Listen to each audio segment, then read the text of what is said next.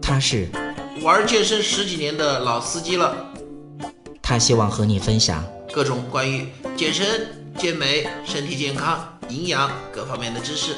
他在这里等着你。大家好，我是老安。您现在收听到的是健人谈，我是健人安。嘴炮跟梅威瑟打，会如果说按 MMA 的规则的话，会不会说嘴炮能够秒杀梅威瑟呢？那么我要跟然哥一起探讨一下这个问题。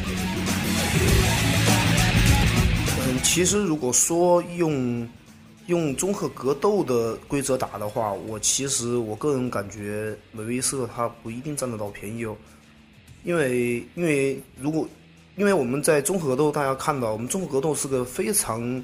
综合的一种竞技，它有地面的锁技，还有还有站立的攻击，有很多情况我们看这个比赛的时候都是几个人就已经打到地上了。按照我们老百姓说的，就像打架一样的，就在在地上在地上去缠打。有时候被压着的人，他不一定是胜利的人，很有可能别人用一个锁技就把他的就把他的脖子锁到了，然后。很可能这个人就会当当场就会放弃比赛，因为这是很危险的。嗯，在这上面的话，一个经常做拳击运动的一个拳手的话，我觉得梅威瑟这一点我倒觉得他他可他他占不到什么便宜。其实啊，这一点呢，我觉得啊，个人观点认为，如果按 MMA 的规则打，可能梅威瑟呃不会说被嘴嘴炮在短时间内 KO。但是梅威瑟，那就真的是一点有一点优势都没有，那就那就是完全是嘴炮天下了。我我跟大家这么说，我个人的认为啊，按拳击规则打，梅威瑟有优势，但嘴炮不算太差。但如果按 MMA 的规则打，那嘴炮的优势是梅威瑟的 N 倍。为什么？嘴炮虽然说他在比赛当中有踢的动作。有这种擒拿，有地面锁技，但是我们不要忘了，他的两个拳头也不是没用过，他也他在打 MMA 的时候也会用到拳头，对不对？但是梅威瑟，我们可以看到，他在这十几二十年的拳击生涯当中，他有用过腿吗？换句话说，嘴炮有用过拳头，只是拳头用的不多。梅威瑟就完全没有用过腿，没有用过什么踢法、摔法，这个锁擒拿锁技。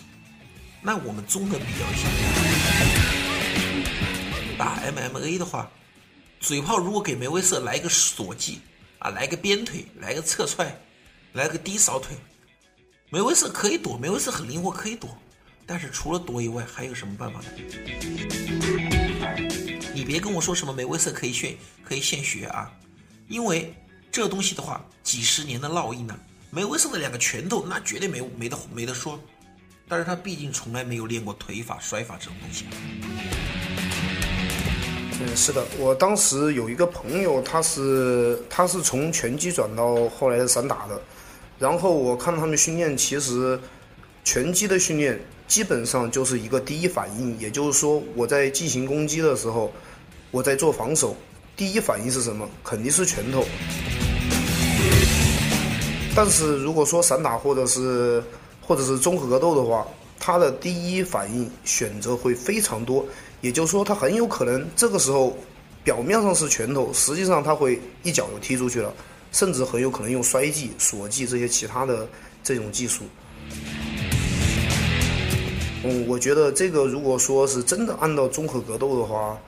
我觉得梅威瑟他真的不太占优势。